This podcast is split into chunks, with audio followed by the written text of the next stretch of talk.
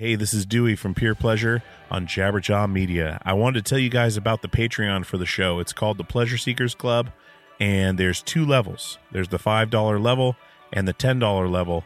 And all this is, guys, is to help support the show, help support the cost of putting the show out. Um, you know, time spent uh, building the show, hosting costs, travel costs to do the in person interviews that you guys like so much. Um, it all costs money and I always try to find the best deal for sure uh, because I do have a day job as well. But having that support on the Patreon is definitely going to help uh, bring more in person interviews, more travel, more uh, updated uh, graphics, hosting, websites, all that stuff.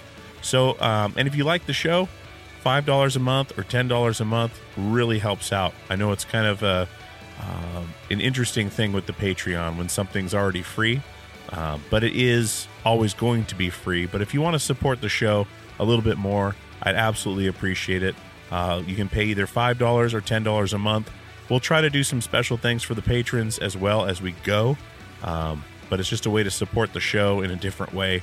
And uh, like I said, I really appreciate you guys coming back week after week. That's the most important thing I can ask for. So definitely go over and check out the Patreon. It's patreon.com slash pure pleasure podcast. Once again, that is patreon.com slash pure pleasure podcast. Sign up today and join the community and help out the show. Keep it growing. And I thank you so much.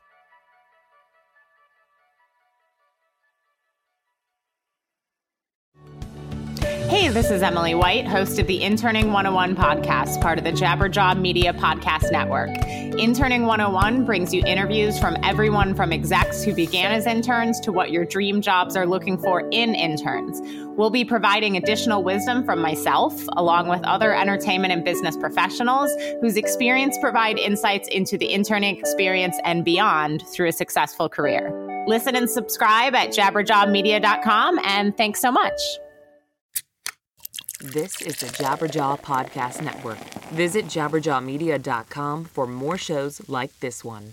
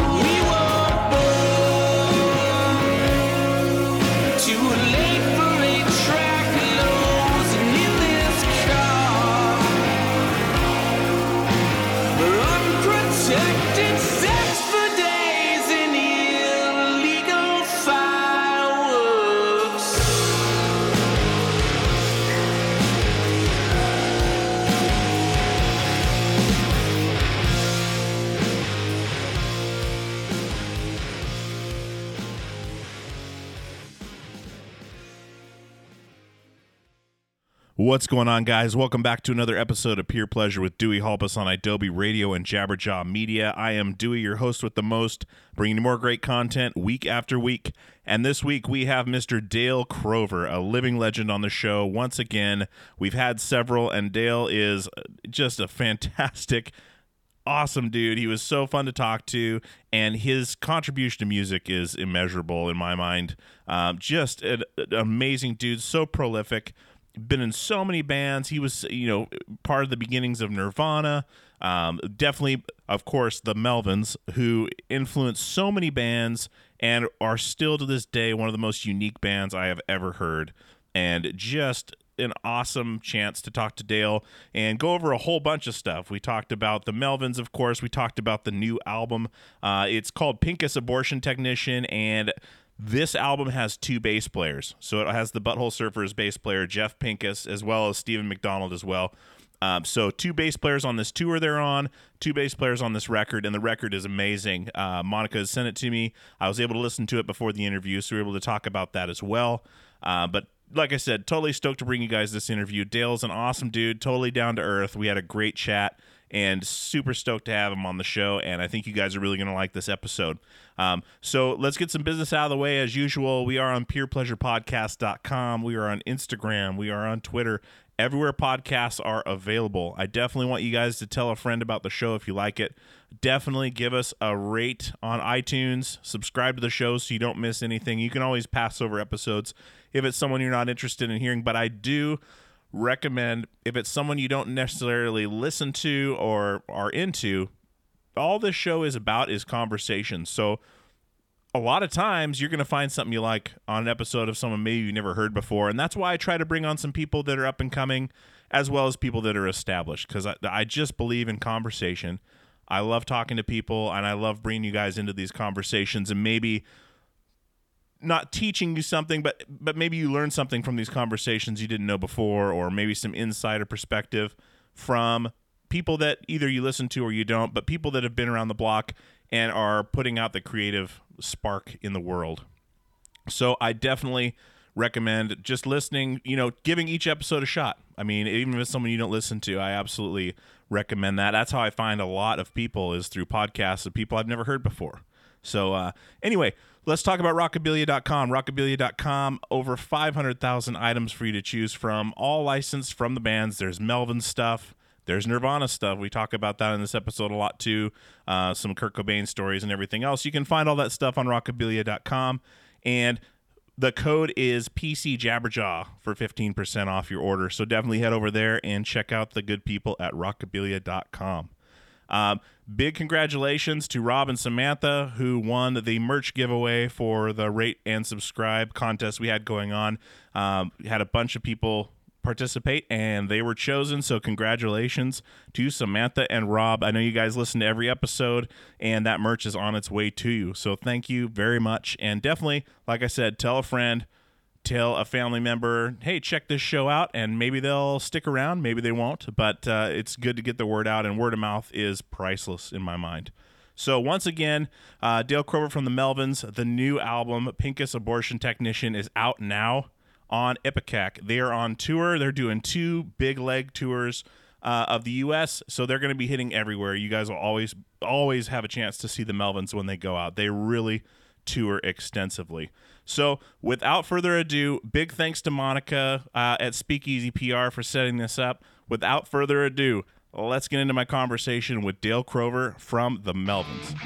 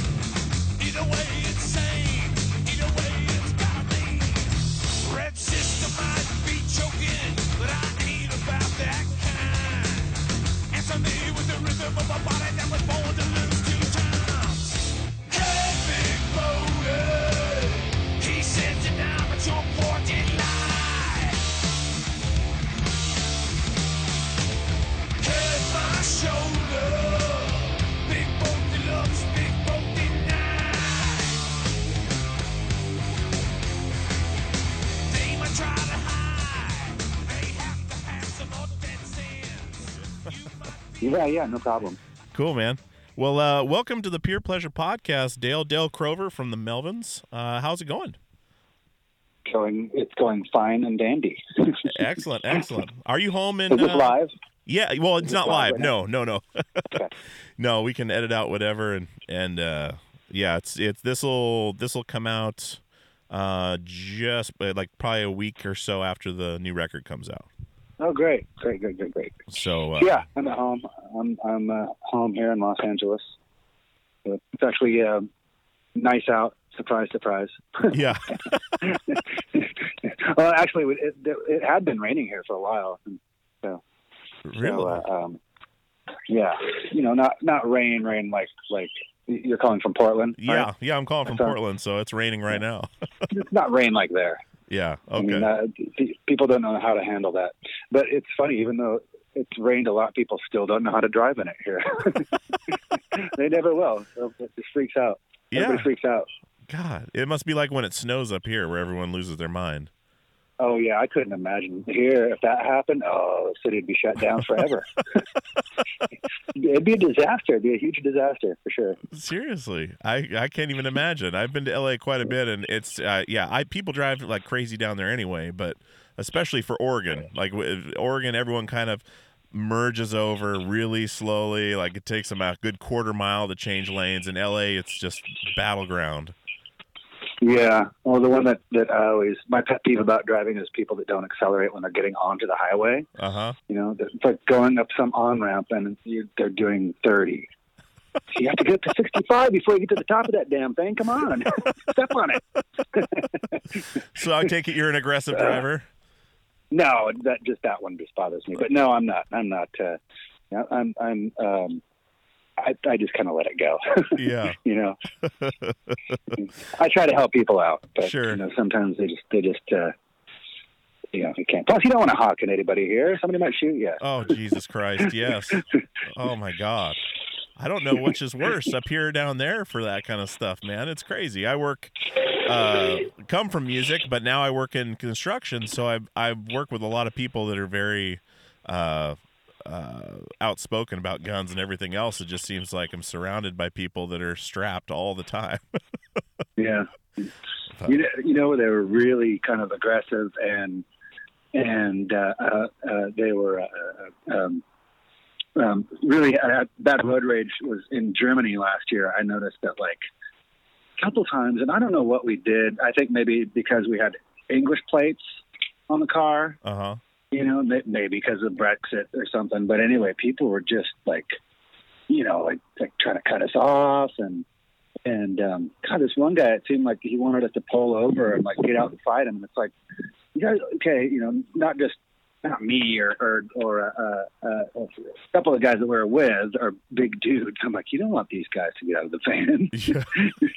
Yeah. know? Good A couple of our roadie guys are pretty big. You know, one of them's a Scottish guy who would totally, you know, tear him a new one. I'm sure. Yeah. Jeez. Are you guys still? uh Is Cliff still tour managing you guys? Yeah, he has been. He's um he um kind of, he missed out on Europe last year. He's been working with uh, a Perfect Circle a bunch too, but um so he's going to miss like this first bat- batch of touring that we're doing, but then he'll be there on the second round. Okay.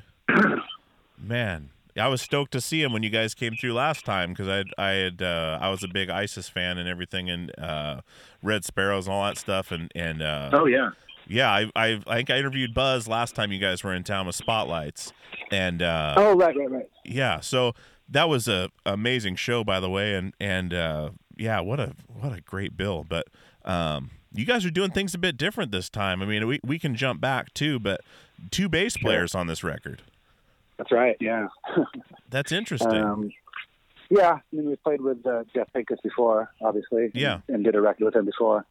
And, um, you know, we, we uh, wanted him to come out here and record with us and do, specifically, we wanted to do some of the songs that we are doing live, which is uh, Stop, next with uh, Moving to Florida, Uh huh. and then another Butthole Surfer song. And then I, I think our idea was maybe to come up with like four songs and do an EP with him. Oh, okay. Uh, and then and then it just Steven stopped by and then it turned into a whole record. all of a sudden we had all these different songs going. like, oh yeah, oh we should do this, oh we should do. And so, you know, our idea of the EP turned into a full length record, and then you know, just playing with those guys in the same room, we're like, oh, this could totally work. Yeah. Oh, we should do we should do this live. And so, yeah, that's how that happened. You know. yeah. So you well, you guys have done the the two drummer thing. You've done two guitars. Like, it, have you ever thought about Yeah. doing all of it at once? just like an ensemble, just a huge. I guess we kind of have with with the with that uh, the Phantom Mel- Melvin's big band. We've Yeah. kind of done that, I Yeah, guess. yeah. Yeah. But um, yeah, and actually, you know, we've done shows a long time ago. We we did shows with two bass players. So Okay. at one point, we had Lori and Joe play a show with us together. Oh wow. Okay. Uh, but yeah, yeah, it was only one gig, but this will be great. We're going to do a whole tour, oh, a whole couple of tours. Yeah. You So, guys, yeah. You guys still tour like crazy. Like the the. Uh, how is touring with a family now? um, well, it's harder certainly, but at the same time, I need I need to pay the bills, so I Yeah. got to work. Yeah. Well, I mean, it's something you worked out in advance and everything else with the wife, and and uh, like this is what believe I'm. it or not, we believe it or not, we planned the whole thing. You know, which uh, which which is you know most uh, uh, most most things don't happen like that. You know. Yeah. yeah, yeah. We actually planned it. We actually planned to have kids. And Okay. neither of them were accidents. hey, I was, so it's Yeah, okay. There know, you go. Not gonna. You're gonna break the cycle. right, right. So, um, but yeah, it's harder. But then at the same time, um, well, I could at least explain this to them to where it's like, see, I'm actually home more than most dads because, you know, if I had, and I figured out if I had like a, a, a, a eight hour a day job that I did for the whole year, you know, nine to five, nine to five job or whatever, uh, Monday through Friday, and then add in some vacation. Well, then I still had, I would be gone more doing that than I would if I do what I do now. you know, Sure. Which is, we do about three months touring out of the year, usually every year. And then, uh, this time, which is not that much. I work three months, and most people work what? You know, way more than that. Yeah, that's half a commercial fisherman's job right there. Yeah, but that's hard work. yes, that so- is hard work. Harder than touring, I would, I would, I would imagine. I've not done the commercial Oh, yeah. fishing part, but I watch that show every once in a while. And Jesus Christ, those guys. Right.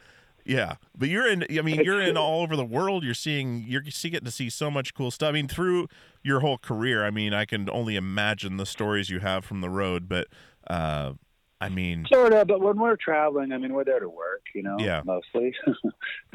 I mean, we try to do fun stuff every now and then, but, but you know, you're there to work, and you're there. That's that's why, and and um, that in itself kind of keeps you going. You know, like, oh yeah, that's why I'm here. I'm not I'm not on vacation. It's not really party time for me, so it's all around me. yeah, but uh, um, you know, because we are the party when we come to town. there you go. Well, we are. You know, people come to the show because they want the party. yeah, absolutely. We're, we're the hosts. They want to cut loose. go. You're the you're the vessel for them to cut loose and And- forget about the shit they did that day. exactly, exactly, exactly. So, and then we do that every night. So, Yeah, it's an important job. It's an absolutely important Yeah, job. I mean, it's it's uh, I I can only I mean, you guys have put out so much material and and I mean, just done so many. I mean, your career has been I mean, pretty impressive, Dale. I mean, it, from the things you've done with with uh, from from the beginning till now, just been absolutely you know uh, from influence to to uh, I mean you've just done some some really cool shit. I mean when you look back at your your career, I mean it's it's really impressive. And uh, yeah, thanks. that's yeah. one of the big reasons I was stoked to to chat with you today, was because I mean there's so much to talk about. Um, you know, I wanted to jump back a bit and and kind of start from the beginning a little bit and, and just kind of and move through it. But um, I'll see if I can remember. okay, where did you where did you grow up? Did you grow up in Aberdeen? I did. Okay. Aberdeen, Washington. One, Yep, one so- question about that is did is there a good side to Aberdeen? Everyone just seems to just kind of gloss over it as just this miserable existence. But I mean, was there a good side to Aberdeen? Um, well, yeah, I don't know. I mean, you know, we always say how much we hate it, but then if we had come from, I mean, you know, if it hadn't been for there, then things probably wouldn't have been the, the way that they are. Sure. You know, so I don't know. I mean, um, certainly, I don't think we could do. We couldn't be in a band and stay there. You know, there's no place to play or whatever. But Sure. but I mean, it is pretty. It is pretty weird that you know, not one, not two, but three bands that actually came there, came from there, put out records that were on major labels and and and were somewhat successful. Yeah. Oh, and one of the du- one of the Doobie Brothers is from there too. Oh wow. So yeah, it's like a hotbed for all these crazy musicians. You know, Sure. grunge rock. Well, it's a perfect Brothers, environment, isn't it? I mean, it's a small metal. town, not much to do. I mean, once you kind of find something like music, you latch on to it. Sure. I mean, I mean, I suppose it's not. It's not probably not too much like any place else growing up. Any other small town, I'm sure. yeah. But Okay. And I mean, because your kids right now are growing up in in L.A., you're growing up in Aberdeen. I mean, do you see an advantage to growing up in the small town environment, or is it kind of like, well, this is what we're dealt? oh, I don't know. I mean, things are different now anyway. But you know, we used to be able to go ride bikes every place, and and certainly like where I live now, my kids can go ride bikes. yeah. They could, but but uh, I don't know. It seems like that to changed all of a sudden too, where I used the same Yeah. thing. My parents were like, "Yeah, come back 9:30, 10 o'clock." Okay, and it's like nine in the morning. And it's like, what? Right. All right. See ya. You Yeah. didn't really care where you were. Didn't even ask what you did. just- My mom, if, if my mom wanted me, she'd just lean out and go, "Dale," and then I'd hear her and come home. You know? Those are the days, man. Those, those are long gone. You can only imagine what happens out there. You send your kid out on their bike at, at 10 in the morning and just say, come back whenever. Yeah. Yeah. Oh, man. Well, what about what about school years? Like when you when did you meet Buzz? Did you meet Buzz during high school? Um, I was in high school. He was already out of high school by that time. Okay. Um, and well, uh, both Buzz and our first bass player were from the neighboring town, Montesano, which is 10 miles away, hmm further east.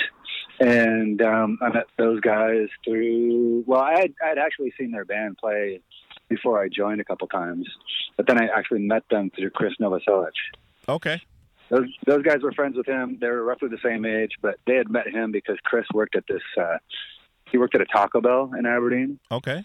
And some, somehow, I think maybe they had a mutual friend who was like, "Hey, you got to check out this tall, freaky guy that works at Taco Bell." and, and and so Chris kind of was in the Melvins, sorta, or at least that's that's what he said at, at high school. I remember one time he was like, "Oh yeah, I'm in this band, the Melvins now." I'm like, "Oh, oh cool, you joined those guys, wow." But um, he really, I mean, he was really just friends with them, and and I saw him play a show, and he just came out and played one song. So wasn't really in the band, but was playing with them, sorta Yeah. but anyway, um, um, those guys had decided that they uh, were, were going to get a new drummer, and and since I knew Chris, uh, they, he brought them over to my house, and that was that. Wow, that quick. I mean, that's I'm I I know what you're talking. He's he is a pretty tall dude. I met him in Astoria here with uh he was playing with that new band his Giants in the Trees.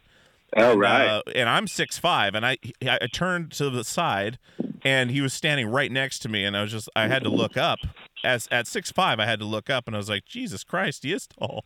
But yeah, what uh, is he like six ten or something? yeah, it's something something crazy, and uh, and that band was really good. But so so I know firsthand what you're talking about that that tall dude from Taco Bell, but of course a much Right. different person now.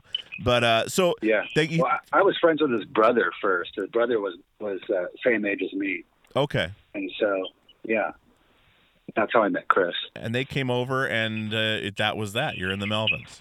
Pretty much, it was like, oh hey, we're looking for a drummer, and they'd actually seen me play before. Mm-hmm. um, in this uh, in this cover band that I was in. So seemed like it, they thought it would work. so yeah, we started playing, and that was that was it. and that was that. And did you guys start touring pretty much immediately, or did you guys start just hashing stuff out? Oh no, no. I mean, you know, I knew that those guys had actually played shows out of town when I would join. Like, oh, that, those guys actually play like Olympia and shit like that. So, um, um, we we played a bunch of, we, you know, mostly like Olympia, Seattle, Okay. Stuff like that. We never came to Portland then. I have no idea why, if we could never get a show there or what. But we never played Portland until after we moved to San Francisco. Okay. It's really weird. Do you guys play the state? Is it the State Theater in Olympia? the Capitol or Theater. Capitol Theater, yeah, Capitol Theater, where you can either play on the stage facing the backstage for the small shows, or turn around and play towards the actual room. I think right. Yeah. But when we lived there, that place, when we lived there, that place wasn't having shows like that. okay. You know, there was a place right across, uh, almost right across the street from it called GESCCO, where they were having shows. It was like a big, a big old kind of car garage. Okay. So, um, um, but yeah, we uh, um, so we played a lot of shows around Olympia, Seattle. Okay. You know, for for for gas money Yeah. for a long time, and you know, uh, I don't. The first time we started to it, well, yeah, I mean, I guess I joined the band in '84, and we are doing, you know, we're, we we're trying to tour in like '85, but you know, that kind of touring meant like going to Reno and playing in somebody's basement for a bunch of people and and and you know at, at some party Yeah. or trying to get shows down in California and and, and, and kind of playing some shows but um you know not uh, they weren't all real super successful or anything like that you know Yeah. lots of breaking down in the van and stuff like that for a long time before we actually uh uh, uh started making any money Sure. and having pe- people actually like the band Yeah. Yeah. And before it became the massive band it is now. I mean, Jesus Christ, the the amount of bands that have been I mean, I the Melvins and Fugazi I think are the two most uh whenever I've talked to musicians on this show who influence them, it's either Fugazi or the Melvins. It seems like it's crazy. Like the amount of reach that uh, that you guys have have achieved as far as influencing other bands and and uh, you know where did you even any- hear about this? does anybody ever say Fugazi and the Melvins No, it's never Fugazi and the Melvins. It's Fugazi or never- the never- Melvins. Oh wow And the only two Now, people got- who did not say Fugazi were Ian MacKaye and Brendan Canty, because that would just And be neither- weird. Right, and neither of those guys said that they're influenced by the Melvins. Correct. Those are the only exceptions to the rule. Neither of them said the Melvins or Fugazi. Right. Okay. Yeah. but uh yeah that anyway but uh so when you so so melvin's started out you're doing shows for gas money and all that stuff when did you and because you did some stuff with uh kurt and that that fecal matter band you did before nirvana right Yeah. and that was before you moved to san francisco Oh yeah, yeah, yeah. That was probably about '86, 86 okay something like that. and how Sometime you- around '86, I guess. how did you guys meet I met him not too long after I joined the band, and it was um, I joined the band in like August of '84, and then in September when school started back up, um, I met him. Actually, well, I mean, I met him through Buzz. I remember those guys were came over to my house to practice one day, and they'd taken the bus from Montesano to Aberdeen, and they saw Kurt on the bus, and uh, and uh, they knew him from Montesano because he had lived there. And he was a little bit younger, but um, actually, I think I think Buzz knew him from like baseball or something weird like that, little league baseball. But uh, um, anyway, um, they see him and and uh, they're talking and realize like he's he now plays guitar and stuff like that, and they're telling him about our band and all that stuff and and um, and and when they came to practice, they're like, "Oh, we just ran into this friend of ours. You should he, he goes to your school. You should meet him. He's a really cool guy." And so, like the next day, I met him. so, you know, it, small town. yeah yeah But yeah, he started hanging out with us, and, and then you know that he got into punk rock through uh, Buzz and, and the band. Really, You know, okay he started going to shows, hanging out with us, and going up to Seattle and going to shows every once in a while, and listening to music together. There's maybe like a handful of of, uh, of of people in Aberdeen that we would hang out with together, and he Mhm. was one of them. okay And um, you know, and that's uh, obviously that's how he met Novoselic too. Was was through those guys, through the Melvins. wow okay And um, you know, actually, Novoselic had uh, the, the way he started playing with him is because I had done this demo tape with Kurt, and it was just kind of to put his songs on tape with drums and everything. uh-huh And um, and you know he was hoping to put something together. So that's actually how uh, uh, Chris had heard that stuff and started playing with him. okay, this is the stuff. So, hey, he got me my gig, and I kind of got him his. You know. There you go. Yeah. sort of. Yeah. Well, it's so funny how stuff like that works out. I mean, things go know, Yeah. different ways. Some things explode and huge, and some things, you know, are a steady rise. Some things, I mean, it's just crazy to think about how how things start that way. I mean, it's just so easy. It seems like so Yeah. simple and innocent, and it just takes off. Are you enjoying the show? If you are, definitely head over to Apple Podcasts, Google Play, Stitcher, anywhere you're listening to podcasts, wherever you're listening to this podcast right now. Throw us a five star rating or a review. We really appreciate that. It helps the show out big time. So, like I said, if you are enjoying the show, head on over and give us a review on Apple Podcasts or wherever you consume podcasts. Thank you.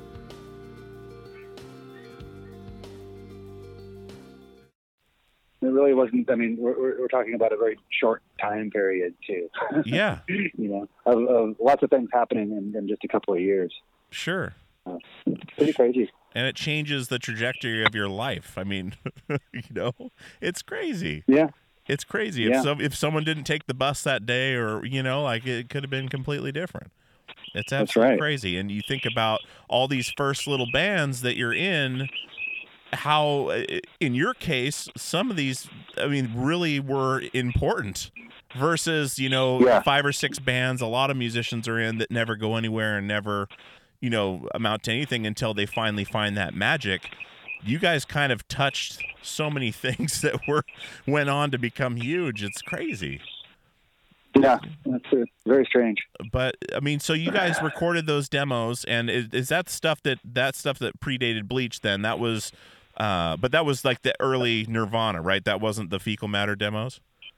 No, it was fecal matter. Okay. Was, that, I mean, that, I actually recorded a demo with Chris and Kurt though after that. Oh, But, okay, um, the fecal matter stuff. I mean, there's a couple of those songs that ended up being Nirvana songs. I Yeah. mean, they're they were all Kurt songs anyway, so that you know, you know, whatever.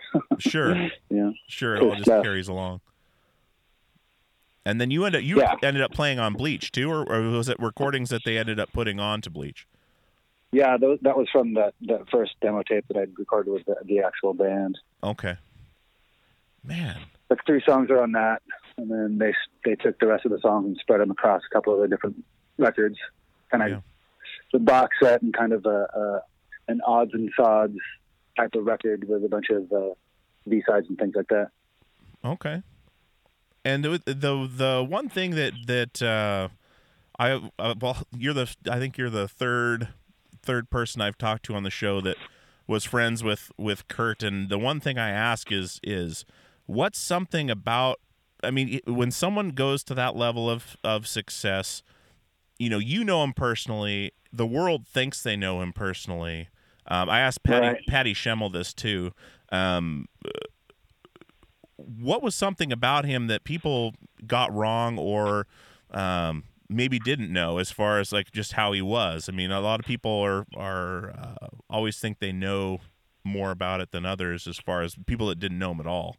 But was there anything like really, yeah, he had a really funny, twisted sense of humor. that's what Patty said? You can Patty you can kind of see it in, some of his art. Totally, totally. Man, I mean, he wasn't, you know, I yeah, I don't know what people think. I mean, I guess whatever's put out there by media and stuff like that, you know, sure, um, tor- tortured artist, tortured genius artist, yeah, whatever. But uh, um, but no, he was super funny. cool, and yeah, yeah, uh, uh, real, real uh, uh, black humor.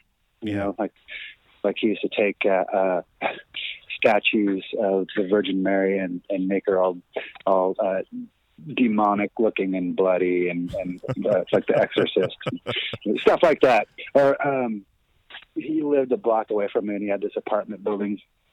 Um, and there was a big window up the like, second floor, and there's this big window, and he had taken uh, a baby doll and like like painted it, you know, like made it look like Alice Cooper, and and and hung a noose around its neck, and it's like bleeding. It was right in the front window, you know.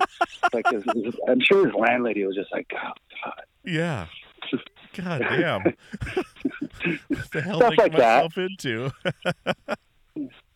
Man, Um, yeah, I mean, you know, he he could he could uh, he, I mean, he's a good artist. He could draw really well. yeah, I have uh, um, I have I have cartoons that he made that um, where, where I'm in one of them, and, he, and he's like he you know he drew- he drew me really well. nice. And you still have So, you still um, have all and that. he's funny. Oh yeah, That's awesome. Oh, yeah. I, I don't get I don't get rid of anything. well, that's good. That's good Yeah. in your case. I mean, your stuff, your the stuff you're holding on to. I mean, has a lot of historical value musically, and and uh, I mean, I can only imagine. like I said, I can only imagine the stories you have, both of, of touring and and that whole that whole area of time. You know, where we were so uh, it was just things were starting to explode, and and uh, I mean, and and so you ended up getting you guys ended up getting um uh the Atlantic deal through Kurt, right? Was that was that or so his yeah, more or less. did he just kind of because you guys were at that point were Well- already out of Seattle that area, right? You were out of the we were, grunge we were. area. But but I mean, you know, um, well, by the time that those guys blew up, major labels would sign anything. You know, Yeah. they didn't they didn't know it was going to be the next big thing. Yeah. So, um, we got signed because uh, I got hooked up with these lawyers who uh, had done um, Mudhoney's deal, and uh, they were guys that actually lived in the Bay Area. Um, and you know, certainly because of all that stuff, there was there was interest from a bunch of different labels um, in our band, and but we went with Atlantic because they seemed like the most realistic about everything. Knew what the band was like. Um, didn't seem like they had you know expectations that we were going to be some um, multi-platinum band. You know, Yeah. I'm sure they would have liked to, but but they didn't quite look at it like that Mm-hmm. you know, which which which uh, uh, made more sense to us because you know it's like I'm sure we could have went with some label that were that, that were like we're going to make you guys the next big thing. You're going to be you're going to be the next Nirvana. You know, when when we knew that that there was no way we would be ever, and, and that that certainly wasn't what we were shooting for. You know, Yeah. and we knew that the whole thing was was was like, you know, this is a weird time for music right now. That, that people are interested in this stuff, and and it's, it's an opportunity that will probably never come along again. And and though we even know that this, this probably won't work, it doesn't really matter because we were already doing fine on an independent label, and even before any of that stuff exploded at all, we were able to tour and and actually make a living doing this. So, you know, we knew that if it failed, it wouldn't matter. Yeah. And you guys knew who you were. I mean, you went into it with the right mindset, Right. and you knew. right. it Even, even with. Atlantic, even with Atlantic, they're like, okay, we, you know, I mean, the, the, the impressive as this was, it was like we know you guys are already an established band. You've already done this on your on your own. Um, you know, just you, you'd you'd make us look cool if you guys were on our label. Which is, I mean, is basically the truth. Like, you know, you, you guys help us, we'll help you guys. Yeah. They certainly wanted to try to sign a bunch of other bands too. And a lot of bands were adamant about signing with major labels because they were worried they were going to get ripped off or whatever, you know? Yeah. Yeah. Funny that independent bands were more worried about getting ripped off from major labels when it's actually the independent labels that weren't paying anybody, Exactly. you know? They had more to lose. Right. I mean, we were, we were treated fair and square through that whole uh, Atlantic period. you know? Okay. And so, what was it like doing the Melvins with money? I mean, where you had actual budget behind you that was, you know, probably It was like great. We- never we got seen. to we got to record in real studios. Man. you know, for more than for more than four days at a time. Yeah. You know, we got we got to make a record that that wasn't done in four days. You know, we actually had a couple weeks. Yeah. In an actual I, studio. I mean, even yeah, even with that, you know, the, I think the most time we spent on the record was probably three weeks. I think Stoner, which was probably three weeks. We spent three weeks sitting in A and M studios making that record. It was great. You know? But then at the time, there were certainly bands that were were spending six months sitting in studios like that making records and spending tons of money. oh yeah. But um, you know, I'm, I'm glad that we didn't. Well, put that money in our pocket. yeah, if you guys were recording in four days, usually, like you went to the studio with songs ready to roll. So, uh, Oh, yeah. So you weren't in there for six months writing a record. You were uh, just recording it. So did that change, or did you always just hit the studio when you had the songs done? Oh yeah, that way for a long time. Okay. You know, it wasn't. It wasn't until in most recent years that we were able to like actually sit and write in a studio because, well, we didn't have one, and now we do. Yeah. So you know, and, and it's, it's a little a little more uh, cost efficient to have something nowadays. Sure. You know, you can do it with the, with the technology that's there now. Yeah. Um, you know, it's like um, the upkeep isn't so bad. Plus, we've got a really good engineer who knows what he's doing, so that that really helps too. Okay. And you guys, so you guys are all in Los Angeles now. So We are. you guys, so you guys went from like within ten miles of each other, like Aberdeen, uh, Montesano, and then to San Francisco, and then Del- so you guys have always been in the same area as far as a band, uh, or has there been times you guys have lived in uh, opposite states and had to, you know, write that way, or you've always had that convenience of being in the same spot? Well, when Houdini came out, um, we um, I lived in San Francisco. Buzz lived here in Los Angeles, and the bass player that played with us, Mark, lived in London. So Oh shit! Okay, so that's quite two different continents. yes. Without So, all the but, file you know, we- sharing. we- right? Yeah, I know. I know. We couldn't. We couldn't exactly uh, uh, rehearse through Skype or anything like that. yeah. No, no, no FaceTime rehearsals back then. Shit, we we could just do it now in. L.A. yeah, I know. I know. I So don't want to get in the car. Here Get together and yeah, yeah. well, then we just blow it off. Yeah.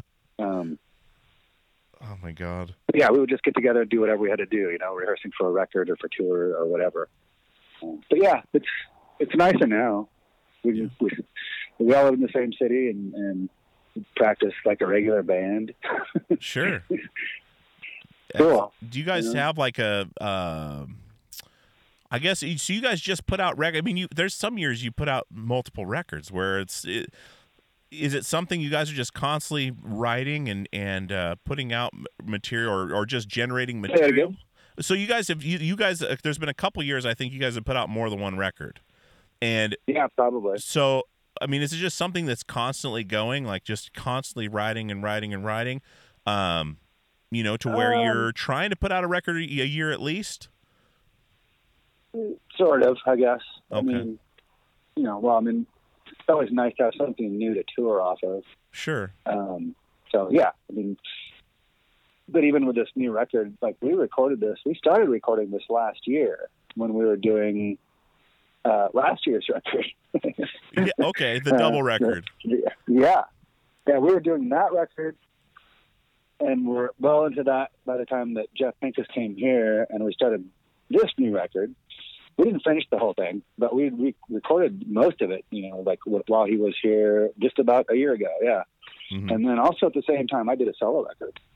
So- Okay. and then there's probably some other stuff. I think Steve McDonald did a solo record too that we worked on. Probably some other stuff I'm forgetting about. So, um, yeah, I mean, we kept me busy. You know, Steve McDonald has his own studio too. We recorded some stuff there. I mean, this time of year is the time that we usually work on recording. We, we won't tour too much because because of the weather. Yeah. The weather's Yeah. awful. Yeah, so we stay home and record. Yeah. and and yeah, um, I don't know. Um, you know, we, we, we definitely have stuff recorded for whatever future release we have coming out, whenever, whenever that might be. Man, that just seems super convenient just having everything right there. I mean, you don't have to travel necessarily.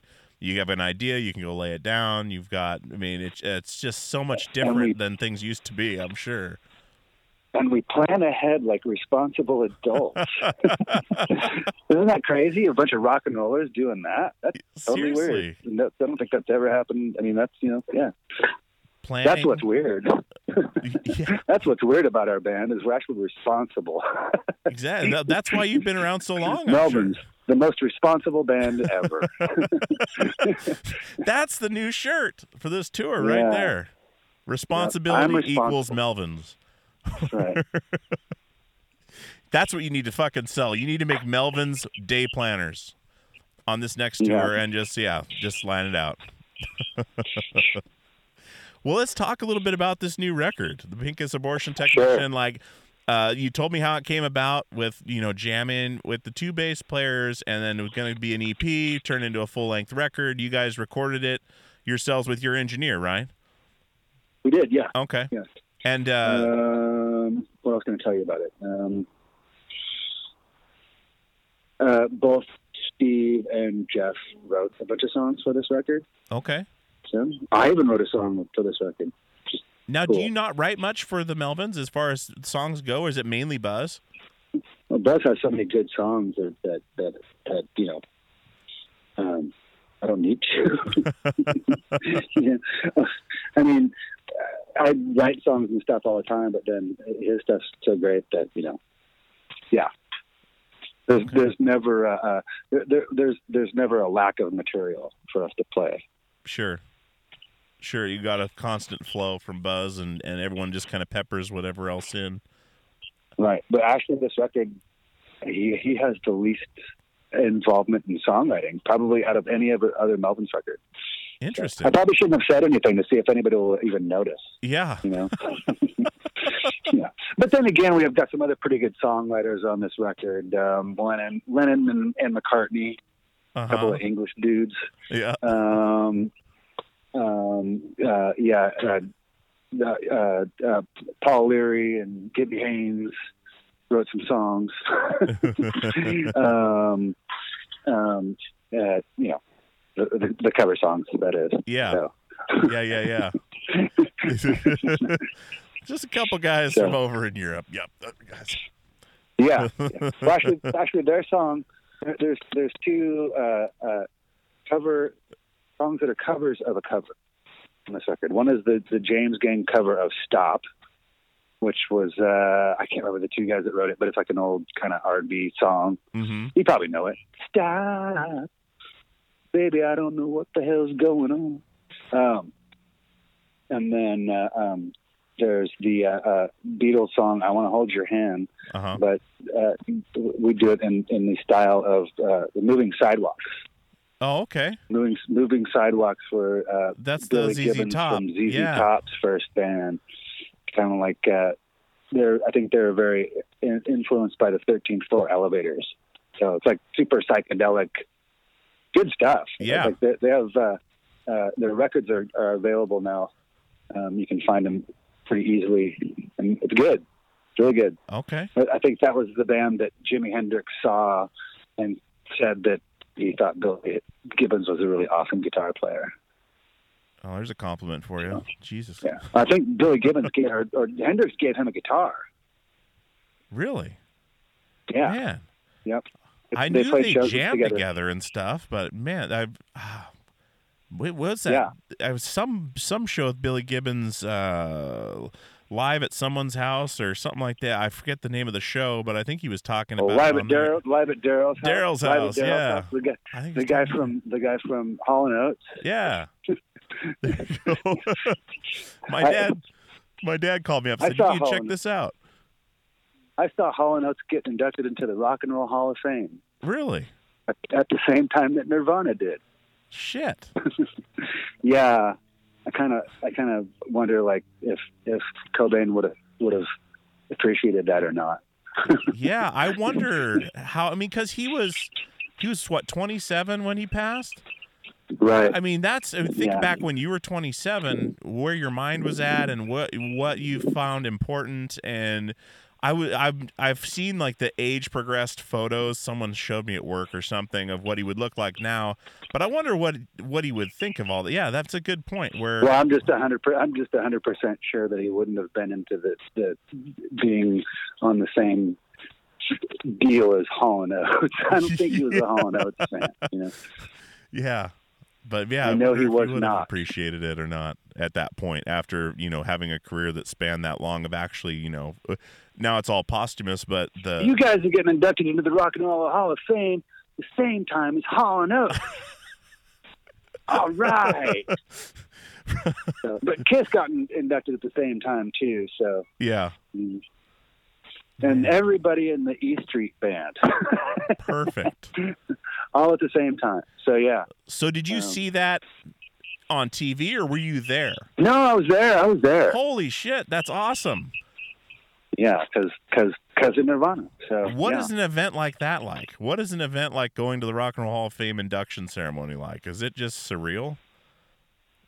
Um, Or is it just so, I I mean, know. ushered through, this happens, bop, bop, bop, bop, bop, and you're done? Yeah, pretty much. Okay. You know, I mean, I I don't know. I've never been I've never been to a, an award show like that before. So, but it, you know, it's not like I guess it's not like it was a real a real award show because you know who won. You know, it wasn't like going to the Oscars or something like that.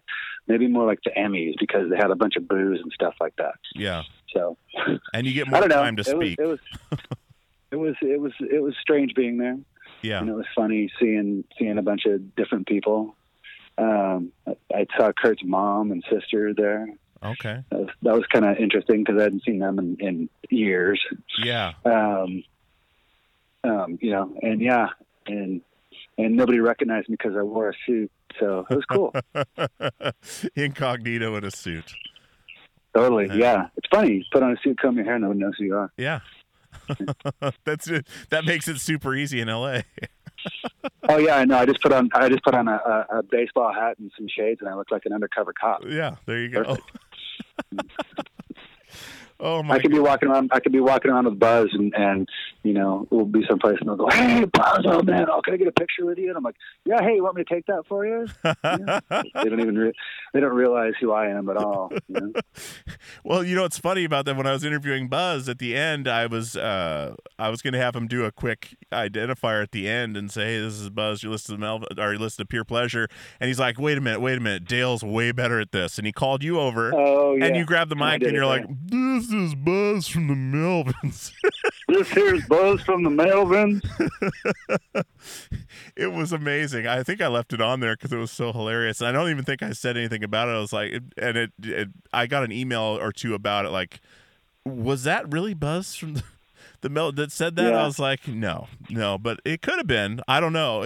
And I just played it off. But Jesus, that was funny. Uh, He has he has me do it for him a lot because he'll always flub the words. So he says, yeah, or maybe he or maybe he just likes me to humor him by trying to imitate him. You know. that's some probably. some some slack jawed lo- yo- local yokel voice like, "Hey man, this here is Buzz Osborne from the Melvin, and you're listening." Dude. he just wants to know how you're going to say it every time because he knows it's going to be different. Yeah, Man. there's a few different styles. Yeah, exactly. Well, Dale, dude, I appreciate you coming on the show, man, and and uh, I don't want to take up much more of your time. I wanted to, you know, chat about the new record and and chat to you about your amazing career. I mean, uh, I'm sure it's it's different from your eyes, but from from our eyes, I mean, you've done so many amazing things and been a part of so many influential things, and and uh, I mean, I just it's Thanks. I mean, I'm I'm I'm happy I'm still doing this. You know, well, absolutely. still going, and it's and and uh, yeah, it, it's uh, funny to think about that I've managed to make a career out of pretending I know how to play drums. Sure. There you go. Well, you're pretending. You know how to play drums. You're a force, dude, behind that Yep, kit. got you fooled. Oh, shit. well, dude, I appreciate the time and I appreciate your contribution to music and all you've put out and continue to do. And, and uh, it's just been a pleasure to talk to you, Dale. And, and uh, I'll let you go and get back to your to your evening. But uh, All right, man. Thank you so much. thank you, buddy. Talk to Yeah. you soon. Take care. Bye All bye. right. Bye. All right, guys. I hope you enjoyed that conversation with Dale Crover from the Melvins. Uh, I learned a lot in this conversation and just a fun time talking to someone as down to earth as Dale. You know, he's in a unique posi- position where he is such a, such a great back catalog, and I'm sure there's a lot of people that want to talk to him and ask him a lot of questions. But at the same time, he's just a regular dude, and he has fun with it. Has fun with the interviews, and uh, just a blast. And uh, definitely go back and listen to the episode we did with Buzz from the Melvins as well. That was a fun one. And Dale actually did the identifier at the beginning, pretending to be Buzz from the Melvins, saying, "This is Buzz Osborne. You're listening to the Pure Pleasure podcast." I think we talked about it on the episode as well. Uh, but check out that episode with Buzz Osborne from the Melvins, and uh, we're going to be bringing you a bunch of more content like this uh, from a lot of you know really influential people in the music scene coming up in the next few months. And uh, like every week, I try to bring you guys something solid to listen to because I know there's a lot of you out there that listen to every episode, and I really appreciate it. I really love having you guys back week after week. It's really special for me to know that what I'm doing is getting out there and getting noticed and being able to talk to people that are heroes of mine and people that I really look up to. And and uh, Dale is one of those people and I'm so stoked for you guys to have this episode now in your library. And uh, big shout out to Monica again at Speakeasy PR for setting this up. She's been just a fantastic partner for me and has helped me out leaps and bounds and I really appreciate her and I want to make sure that's out there. And uh, definitely check out her roster. She's a fantastic person and, and just does great work. Um, so anyways we're going to wrap this episode up. I don't want to go too long here. I want to get everything on Adobe as well. Uh, but if the episode is on Adobe and it doesn't give you the full episode in the hour, uh, the full episode is up on iTunes. So don't forget to rate and subscribe. Tell a friend, hit rockabilia.com up. And as always, we'll see you on the radio.